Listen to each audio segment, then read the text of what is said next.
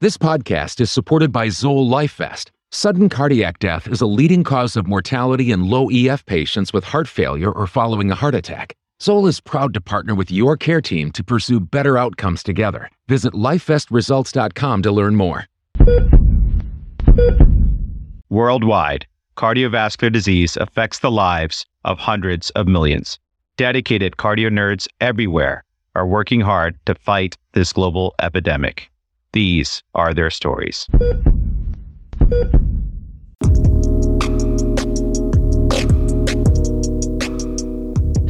Team Cardio Nerds. Dan Ambender here. I could not be more excited to share this amazing Cardio Nerds Rounds recording. What is Cardio Nerds Rounds, you ask? Well, Cardio Nerds Rounds are virtual rounds with world experts where we get to learn the latest evidence through challenging cases. This incredible series is co-chaired by master educators Doctor Karin Desai from the University of Maryland and Doctor Natalie Stokes from U P M C. Cardio Nerds Rounds are generally held once monthly during the noon hour Eastern Standard Time, but then are released via podcast like in this episode for your asynchronous medical education pleasure. You can find out more about Cardio Nerds Rounds and register for upcoming events on cardio nerds rounds dot com forward slash rounds. This episode features challenging cases that highlight modern guideline-directed therapy in heart failure with Doctor Randall Starling. Now, of note, this Cardio Nerds Rounds was recorded prior to the release of the twenty twenty-two A H A, A C C, H F S A heart failure guidelines, but the tenets that we learn here remain extremely pertinent. Cardio Nerds is an independent, fellow-founded platform with the mission to democratize cardiovascular education. To continue creating free and unbiased quality content, we are proud to collaborate with all stakeholders, including trainees, experts, fellowship programs, professional societies, industry, and patient advocacy groups. This episode is supported with unrestricted funding from Zoll LifeVest. A huge thank you to Mitzi Applegate and Yvonne Chiveri for their top-notch production skills that make Cardio Nerds Rounds such an amazing success. Of course, the curriculum and content is planned, produced, and reviewed solely by Cardio Nerds without external bias. Case details are altered to protect patient health information. And with that, let's round. Karin, take it away. I want to welcome all of you to Cardio Nerds Rounds. My name is Karin Desai, and I am editor of the Cardio Nerds Academy. So Cardio Nerds Rounds, the goal of these sessions is to bring together learners from all levels, all across the world, to go through real-life cases and learn from world experts. And we truly have a world expert here with us today. And mainly, we want to learn their approach to specific cases that we all see in practice, and see how they incorporate the latest evidence into their cases. With that, I'll turn it over to Natalie Stokes. Welcome, everyone. Thanks so much for joining us. Um, my name's Natalie. I work with Doctor Desai to learn from the experts. We're thrilled today to have our Cardio Nerds co-host, Doctor Tiffany Dong. She is a second-year chief fellow at Cleveland Clinic. She'll be guiding us through rounds today. So, Tiffany, take it away. Thank you so much, Natalie. I have the pleasure of introducing Doctor Starling, who's going to be our expert discussant today. Doctor Starling is luckily at my home institution, Cleveland Clinic, and he's been here for a while now. He currently is on the editorial board of the Journal of Cardiac Failure, and he has been on the editorial boards of J A C, J A C Heart Failure, and the Heart Failure Review Board as well. He was past H F S A president from two thousand eighteen to two thousand nineteen, and he was head of our heart failure and transplant section from two thousand three to two thousand sixteen. I think most importantly, from a fellow standpoint, he's one of our favorite attendings to work with. He always goes very quickly in our clinic draft when he's available, and we really enjoy learning from him. With that, we're going to start rounding then. We're going to see about two to three patients today. I do want to thank my co-fellow, Doctor Trey Martin, for this first case. He's laid the groundwork for the structure of how we manage these patients. Case one, we're seeing this patient. He's a sixty-three-year-old male in heart failure clinic. He has a known non-ischemic cardiomyopathy with an E F of thirty percent, and he is presenting with worsening shortness of breath that's progressive over six months. First notable when lifting boxes at work, and now he can't climb one to two flights of stairs without getting short of breath. He's actually due for an I C D as primary prevention. With the symptoms, the uh, plan was to get a right heart catheterization to optimize him prior to getting his I C D. In terms of past medical history, he does have a mutation associated with dilated cardiomyopathy and a cardiac M R I from the year prior showing biventricular dilatation with a low ejection fraction. In addition, he has a history of AFib with two ablations and also sick sinus syndrome with a dual chamber pacemaker in place. His family history is notable for a brother who passed away suddenly and a niece with hokum. His social history is non-contributory. He's retired and doesn't use any substances. These are his current medications in clinic. His G D M T regimen includes metoprolol succinate, apelrinone, and lisinopril. He's also on a daily dose of prosamide and dofetilide and warfarin for his AFib, as well as a statin. He's ready for right heart catheterization. These are the labs that we draw in PrEP. I'll turn your attention to his potassium, which is slightly elevated at five point three, and a creatinine of one point oh eight, which is his baseline. His C B C is unremarkable. His N T-proBNP is elevated for him at seventeen hundred. These are the echo images we have from right before. So his E F is moderately decreased with a mildly dilated left atrium, and then he does have a little bit of P R around the pacemaker lead on the right image, but nothing else significant on this. And then for the moment of truth that we've all been waiting for, so this is his right heart catheterization done through his right I J, um, and I included his vitals here for our understanding. So he has a right atrial pressure of fifteen, a R V of fifty-two over sixteen, P A pressure of fifty-nine over thirty-two with a mean of forty-one, and an elevated wedge pressure of twenty-eight with notable V-wave of forty. His cardiac output and index by thermo are four point one and one point eight respectively, and his cardiac output and uh, cardiac index by S I C are two point eight and one point two respectively. We also noted his T P G of thirteen, his T V R of three Woods unit, D P G of four, and his S V R, which is elevated at one thousand nine hundred ninety. So you can see that he has biventricular filling pressures that are elevated, including his wedge, and he has reduced cardiac index both by thermo and S I C. So our first question for Doctor Starling is, what would you do next?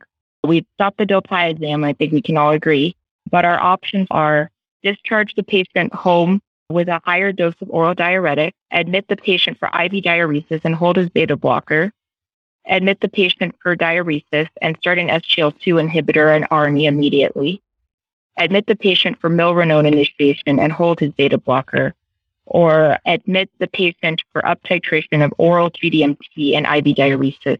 The last option is a, a totally different direction. Tiffany, I have a question. What was this patient's N Y H A class and symptom status when he walked in for this? So his N Y H class had progressed kind of over the past six months to about class three. And prior to this, he had not had any hospitalization, was a pretty functional guy otherwise, but did note this marked decline. So the majority answer is to admit this patient for uptitration of oral S G L two and A R N I immediately. I think those questions were similar answers, but mainly focusing on those two medications. So why don't we turn it over to Doctor Starling to hear how he would approach this case? Thank you. You know, I think the way a patient is managed is going to vary depending on where they are. And we're at the Cleveland Clinic, so I'm going to give you what usually happens at the Cleveland Clinic, which may not happen that way at other facilities. It, and the first comment I'd like to make is the whole issue of, why did this patient even get a right heart cath to begin with? And I'm going to assume that pre-I C D, someone decided that they wanted to make sure that this patient was quote unquote optimized. And number two, as a sidebar, you could make the argument, well, this patient has a long-standing history, but in general, when you're looking at an I C D or a C R T, one of the questions we get asked all the time as a heart failure specialist is, has the patient been optimized? And I think everyone would recognize that this patient has room for improvement, so to speak. The other thing that I kind of do routinely with any heart failure patient, whether they're an inpatient or an outpatient, is I kind of run a mental checklist to help me risk stratify the patient. So this patient has a sodium of one forty-two, normal, a B U N and creatinine that are unremarkable. So right off the bat, if you reflect on the ADHERE registry, which is inpatient acute decompensated heart failure, you can begin to risk stratify it. And the ADHERE registry gives you very simple data points to give you an estimate of inpatient mortality. But from many regards, this patient was quote unquote low risk. Now the B N P was seventeen hundred, which is certainly not sky high, but in general, we like to see B N Ps under a thousand based on what we know from GuideHF and other studies. So here's a patient at the Cleveland Clinic in the cath lab. Somebody rings up the attending cardiologist and says, hey, the wedge is high, the index is low, boom, they get admitted. That's what happens at the Cleveland Clinic. So once the patient comes in, then what happens next really is a function of the trajectory of the hemodynamics. And again, at our institution, the Cleveland Clinic, more often than not, a patient will get treated like this with sodium nitroprusside and I V diuretics. We're very biased toward a vasodilator regimen and not using an inotropin. So one of the choices was milrinone, which I don't think anybody opted for that. And that's the right answer. That's a good answer. And there was actually a clinical trial that was done called OPTIME H F a while back, published in JAMA. The, the P I was from Duke. Michael Cuff was his name, C U F F E. And, and basically, the milrinone empirically for an acute admission to the hospital failed.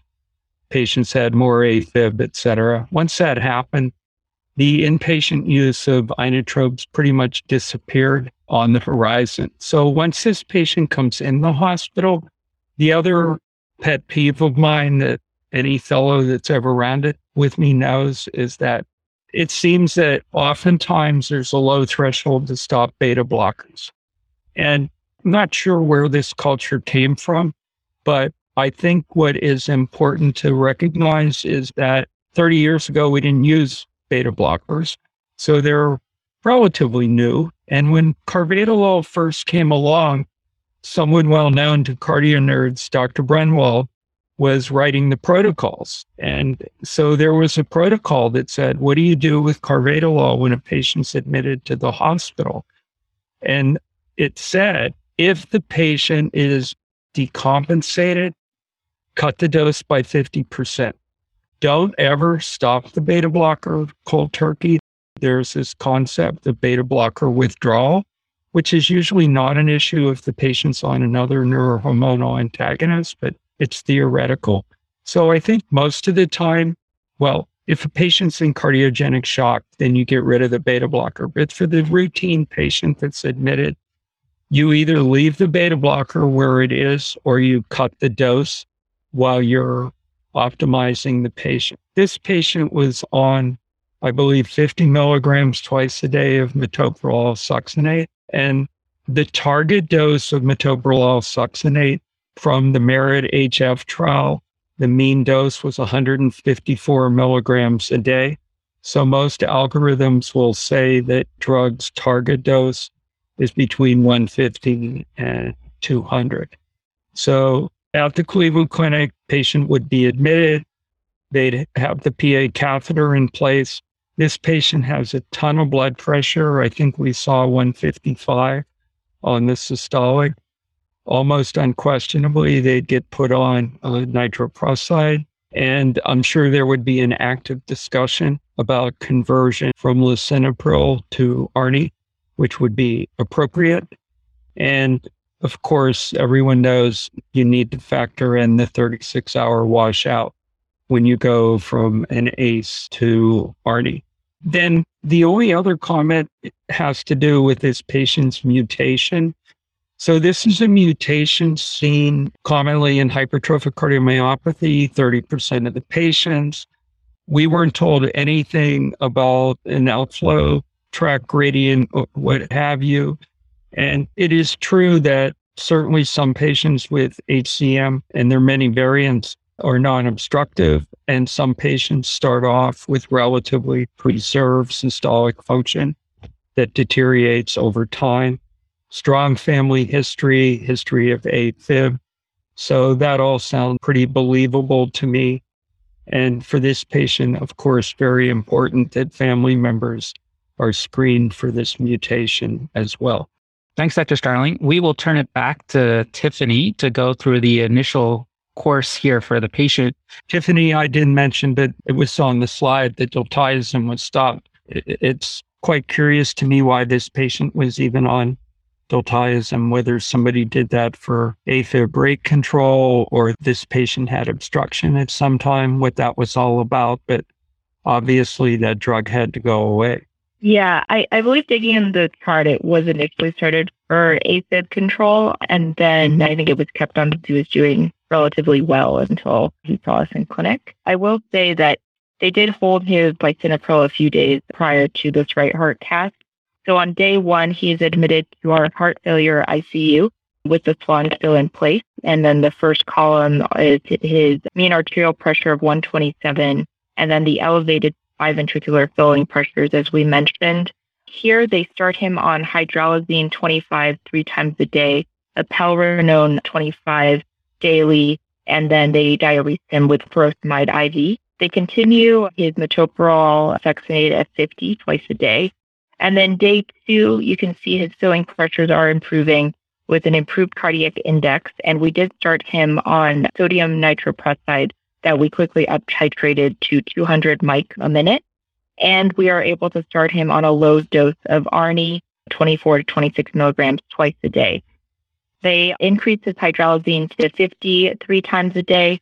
And then on day three, as you can see, his filling pressures continue to improve with a preserved cardiac index of two point six.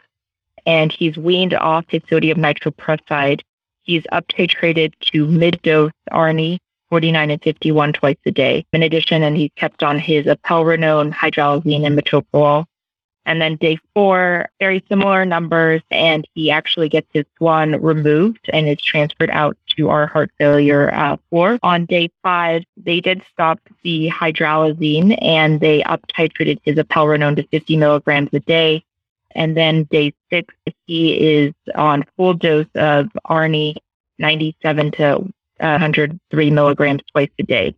So we stopped the diltiazem, we stopped the lisinopril, we started him on ARNI high dose twice a day, and he's on apelrinone fifty milligrams, so doubled, and then we continued uh, the rest of his medication. So two questions with that is, when do we consider using metoprolol uh, succinate B I D rather than daily? And is there any reason you would switch someone from metoprolol to Coreg on admission? Thank you, Natalie, for those questions, which are very, very common questions. Probably the best answer I can give you is this is dealer's choice. It's the style question. I don't know that there's a tremendous amount of data to guide one. You know, most people like to opine that carvedilol is a more effective, quote unquote, antihypertensive because of its alpha effects. And I think in head-to-head comparisons, you can probably substantiate that with some evidence. And I think very commonly, I see amongst my partners, individuals backing away from carvedilol if they're worried about the patient's blood pressure. So in this particular patient's case, depending on his blood pressure, you may or may not have had a bias to use carvedilol over metoprolol. There was also a question asked regarding the dosing. So yes, metoprolol succinate is a once a day drug. Having said that, I think certainly in the setting of AFib and rate control, I have used that drug as frequently as three to four times at doses. Please don't do this, but I've had patients on up to two hundred milligrams, three or four times a day, uh, metoprolol succinate in the setting of atrial fibrillation. I, I can't give you a number, but My guess is that somewhere between twenty-five and forty percent of heart failure patients may wind up on metoprolol succinate B I D. And I think the the the gauge for that is probably twofold. One, watching the heart rate trends. And number two, sometimes patients will say to you, gee, one hundred milligrams of metoprolol, it's hitting me like a sledgehammer. I can't take it. And you can either reduce the dose or you can reduce the dose and increase the frequency so that you get the same total daily dose of a beta blocker. So some patients will tell you they tolerate it better B I D. So that's as much as I can tell you about it. The beta blocker, other than to say, is one better than the other? Personally, I don't think so. There was a study done, I believe, by Milton Packer many years ago. The only caveat was it wasn't metoprolol succinate. It was metoprolol tartrate compared to carvedilol. And that was a criticism of the study, which opined in favor of carvedilol. But I think they're interchangeable. And as far as bisoprolol is concerned, I plead ignorance. I have almost no experience with that drug. This patient obviously gave us the gift of having a lot of afterload available for us to work with. But in those patients who have reduced blood pressures, how do you typically titrate the medication? Do you go by M A P versus systolic? And is there a particular blood pressure cutoff you use for the A R N I dosing? And this feeds into the question of how quickly you feel comfortable adjusting that dosing. So just to give you thirty seconds of background to understand where I'm coming from. So I was a national country leader for Paradigm H F, so I've been around the drug for a long time. Number two, I was involved with the LIFE study where we used sacubitril valsartan in very severe heart failure. And I'm currently on the steering committee for Paraglide H F, which is basically the pioneer type study to use this drug in the hospital. So I'm quite comfortable with using the drug. I don't use the mean arterial pressure. I tend to use the systolic pressure. I generally will like a systolic pressure over one hundred. I've started many patients on sacubitril valsartan with blood pressures as low as ninety, probably exceedingly rarely in the eighties. When I'm nervous about a patient and their tolerance, what I will usually do is give them valsartan just to test the water to see how they tolerate the valsartan. And I'll usually give valsartan at twenty to forty milligrams. If they tank their pressure on one dose of valsartan, I'm done. I don't even try it. If they tolerate the valsartan, I will move ahead with the sacubitril valsartan. The other thing that I do, which is off-label, and I can't endorse it because you are not supposed to a tablet in half, because in theory, you're never going to get a fifty-fifty split. You could get a forty-sixty or whatever. Having said that, I have patients take a half dose of twenty-four, twenty-six. I just saw a patient in my clinic yesterday who's been on that dose for over a year with a blood pressure of ninety-three systolic, who brought her E F up from twenty-five to fifty on Entresto and carvedilol, but she only tolerates a very low dose. There's quite a bit of data that would suggest that there's a gradient between the dose and the efficacy if you look at outcomes. But having said that, you're doing your patient a favor, even if they only tolerate a low dose. So that's basically the strategy that I take. Thank you, Doctor Starling. I think that was full of a lot of pearls, including the use of sodium nitroprusside, how you titrate sac-val or sacubitril valsartan, and many other pearls, including the utilization of metoprolol in the hospital and not dose reducing it.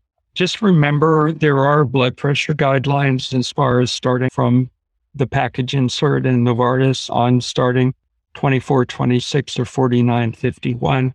So if I see a patient on twenty B I D of lisinopril, I'm probably going to start out at forty-nine fifty-one and not at the lowest dose. And how fast can you titrate it? Well, as an inpatient and the patient is right there and being monitored, I would say quickly. Probably if you give two or three doses and you feel there's blood pressure, I don't think you're going to harm the patient to up-titrate. Thanks, Doctor Starling. I think, Tiffany, you have another patient for us to round with with Doctor Starling. So I will turn it back to you to tell us about this next patient. Thank you. We're back in clinic again, and we're actually going to see Mister H W. And I want to say a special thank you to Doctor Bhattacharya, one of our heart failure attendings, for this really interesting case. I will frame it by saying that he's had a long, extensive history that we'll get through. We'll be remiss if we didn't mention his history, but the question really comes at the end. This is a forty-three-year-old male. He has a familial dilated cardiomyopathy associated with a T T N mutation, and he has a HeartWare that was placed in February of two thousand eighteen. He presents to clinic with low flow alarms. He's feeling pretty well despite these alarms, denies any dizziness, syncope, no lower extremity edema or orthopnea. He does have chronic dyspnea on strenuous exertion, but this is stable from baseline, and he's had no episodes of bleeding and has not had any fevers or driveline issues. Diving into his HeartWare history, he received his HeartWare actually as his index admission when he presented with Sky Stage D cardiogenic shock that required an Impella five five and dobutamine. His E F at that time was noted to be fifteen percent with a dilated left ventricle of five point nine centimeters. And he had moderately reduced R V function, and he underwent a HeartWare at this time as destination therapy because in his past medical history at the time, he did have an alcohol use disorder. Now it's in remission. He did have one hospitalization since his index admission for a G I bleed in two thousand nineteen with an E G D and colonoscopy that was unrevealing. In addition, he had paroxysmal atrial fibrillation. These are his current medications.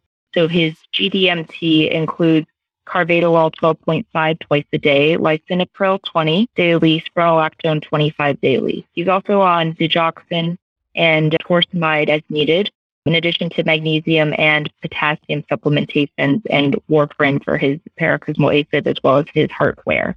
That site actually looks pretty good. We do note the low flow alarm when interrogated, but otherwise his exam is unremarkable. So this is his current echo, not his index admission, but his current one. As you can see, his L V is pretty robust. His E F was judged to be about fifty-five percent. Uh, percent. His R V is somewhat dilated, but contracting well, at least on the peristernal long and short shots that we have. And there were no significant valvular abnormalities noted on subsequent images.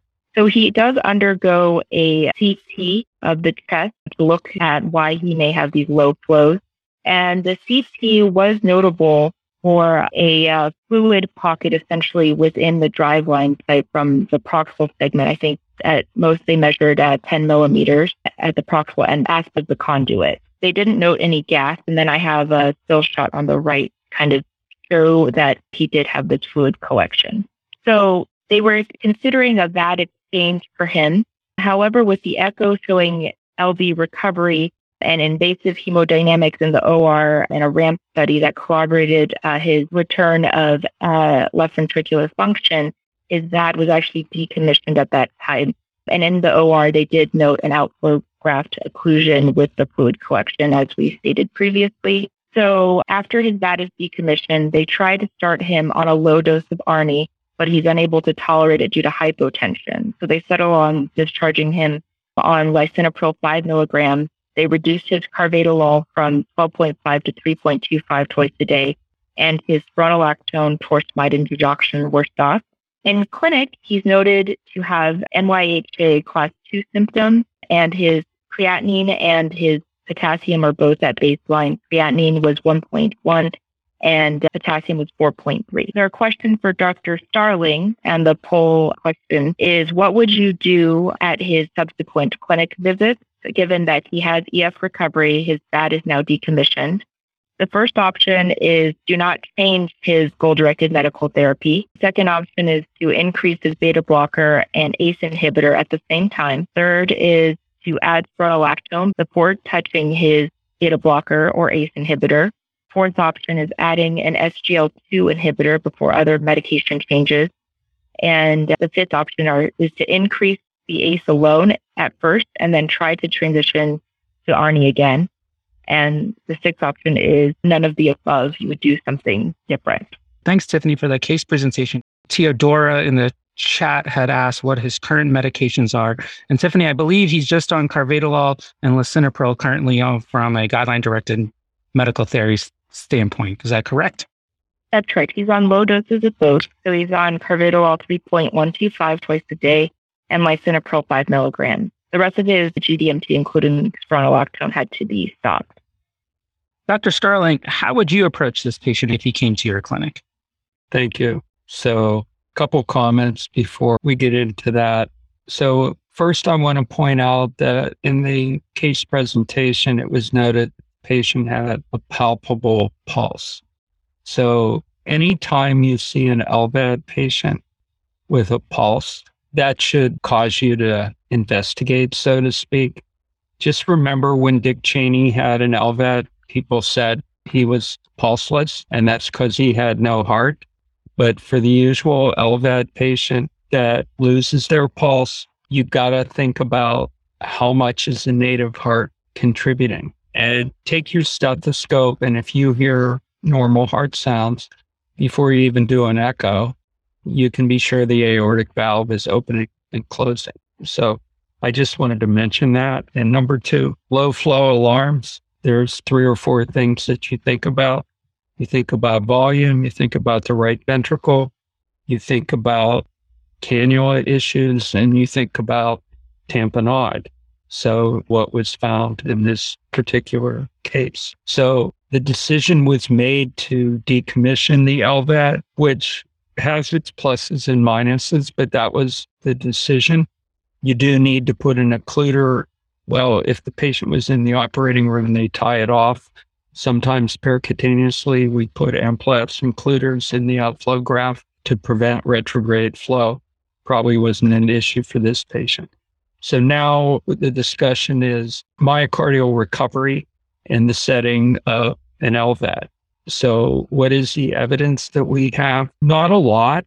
And this occurs, at least in large registries, under five percent of the time. It's most common in a woman with non-ischemic cardiomyopathy of relatively short duration. And last year in October in circulation, Cleveland Clinic was part of a study called Restage H F, which basically took patients like this, put them on medical therapy, and went through a specific protocol for recovery. So that recovery protocol included a beta blocker, specifically an angiotensin receptor blocker, not an A C E inhibitor, and it included a M R A. And the beta blocker that was preferentially used was a selective beta blocker, metoprolol. I personally am a believer in optimizing G D M T after an L V A D is put in and looking for recovery. If recovery occurs, what comes next? Optimization. In this patient, I would clearly think about adding an M R A. I would be thinking about getting the patient on uh, sacubitril valsartan. Even though we don't have a lot of data on that, we think that's the best R A S inhibitor that we have based on non-L V A D data. And I was intrigued that number two on the poll was S G L T two inhibitors. That would be down the line for me because I'm still waiting to see any data that emerges on reverse remodeling effects of S G L T two inhibitors. I've seen a couple abstracts with some signals coming in, but the main drugs that can facilitate reverse remodeling are beta blockers and sacubitril valsartan. So Januzzi published a paper, I believe in JAMA or JAMA Cardiology. It was not a randomized trial, but it showed a mean increase in ejection fraction of about nine percent. So the best long-term drugs for this patient, in my mind, will be sacubitril valsartan, a beta blocker, and an M R A for sure.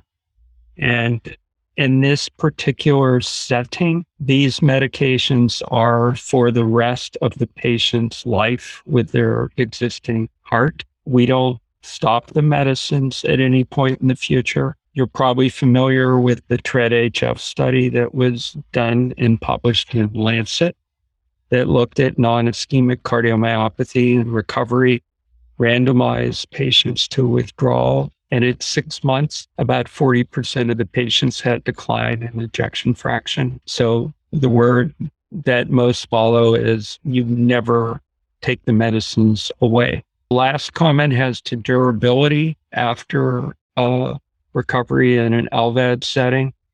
And that is, in my mind, an unknown. There's going to be some follow-up data presented and published from the Restage H F study, but our experience at the Cleveland Clinic has been mixed. We've certainly had some patients that had recovery that we explained at the L V A D, that within weeks or a month or two, their heart failure syndrome returned, and some wound back up on L V A Ds again, or ECMO, et cetera. I have one patient in my clinic like this that's at her fifth year that was on an L V A D. She was explanted. She got sick. She was on ECMO, listed for transplant. We were able to salvage her and get her through it. And she's five years out now on G D M T with a stable E F of forty percent. I don't see it often, but we should always strive for it. Thanks, Doctor Starling. That was wonderful insight for everyone that's listening here. Tiffany, do you want to go through what happened next? So at the first month, you can see his blood pressures all luckily remain um, above, with the systolic above that ninety. First month, like we mentioned, he has N Y H caused two symptoms that essentially persist uh, through his clinic visits. So they increased his carvedilol to six point two five twice a day and continue his lisinopril. And about one and a half months later, they continue to increase his beta blocker to twelve point five twice a day and continue his lisinopril. And then two point five months later, they're able to start him on spironolactone and keep him on his beta blocker and ACE inhibitor. And then at six months, they start to increase his lisinopril to ten milligrams a day. And then seven months, what I found very interesting is this was all done by our pharmacist over the phone and the patient coordination. They actually switched him with a three-day washout of his lisinopril to low-dose ARNI, and they up-titrated him to medium dose after three days, which he tolerated quite well. They continued his beta blocker and his M R A. And then at ten months, they got him to a goal dose of carvedilol twenty-five milligrams, and he's on mid-dose ARNI as well as twenty-five of spironolactone. Thank you, Tiffany. Doctor Starling, this patient was titrated up, just as you had mentioned before we had actually seen the course here, on his ARNI and spironolactone, as well as the beta blocker.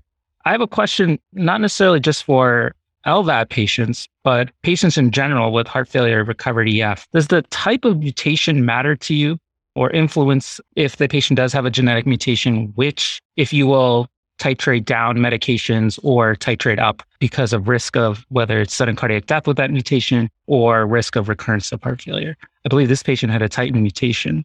Good question. And so if a patient has a mutation, whether it's known or a V U S, it bothers me. It does not affect how I deploy G D M T. And just in the a recent issue of J A C, there was a study out of Spain looking at mutations and dilated cardiomyopathy showing worse outcomes in, I think, sixty some percent of patients that had a known mutation or a V U S. I worry that a patient with a familial genetic type cardiomyopathy is going to do worse, but that's just my own problem, so to speak. but I just deploy G D M T as I normally would. The only exception being, in some cases, depending on what the diagnosis is and what the mutation is, there may be specific scenarios where an I C D would be indicated independent, being below the typical E F threshold. But no, this mutation would not have affected my treatment of this particular patient. Thanks, Doctor Starling. We have a question from Devesh Ray, who's also one of our Cardio Nerds Academy fellows. And his specific question was, in patients that have had a decommissioned V A D, do they still need to be on warfarin? Yeah, don't forget there's a cannula that's left behind in the left ventricle. So I personally would keep the patient on anticoagulation.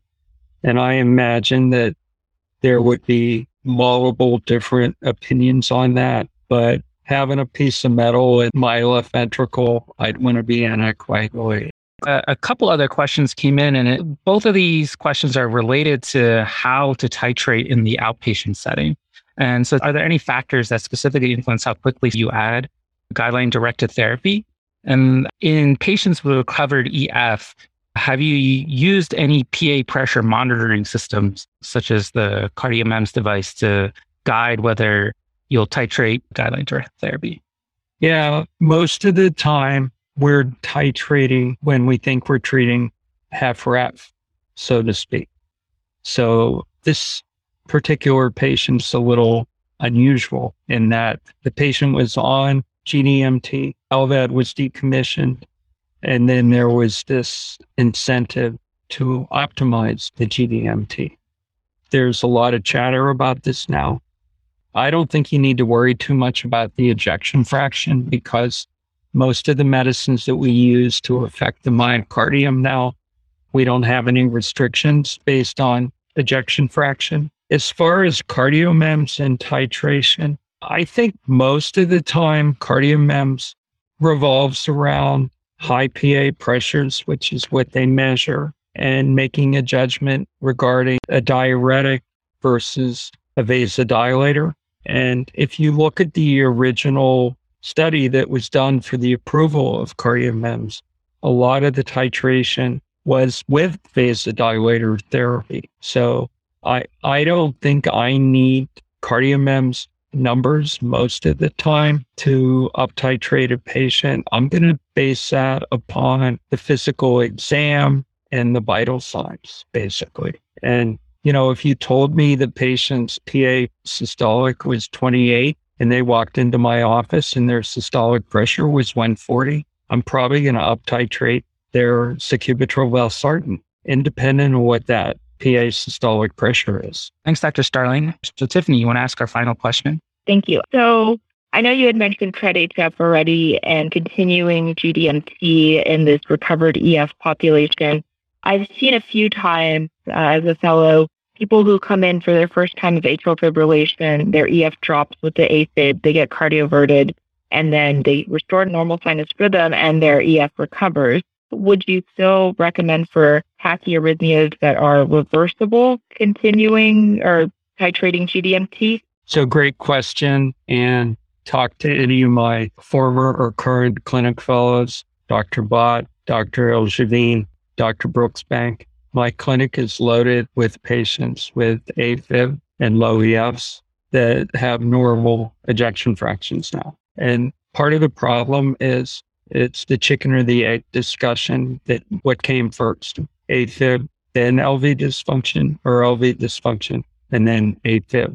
Most of the time, probably with few exceptions, I will continue uh, G D M T in somebody that has a low ejection fraction, plus minus dilatation of their left ventricle, where we focused on the combination of G D M T and sinus rhythm.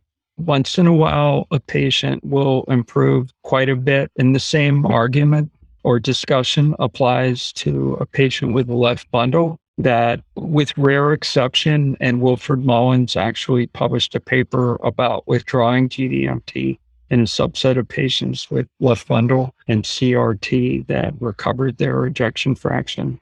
I'm not overly enthusiastic about that concept myself, so I will tend to continue both in AFib as well as in left bundle branch block, even with full recovery. Thank you so much. I just want to thank Doctor Tiffany Dong for putting these cases together. It takes a lot of effort to go through these cases and present it in this format. And thank you, uh, especially to Doctor Starling for your insight, your expertise. Thank you again, everyone joining, and we will see you next time.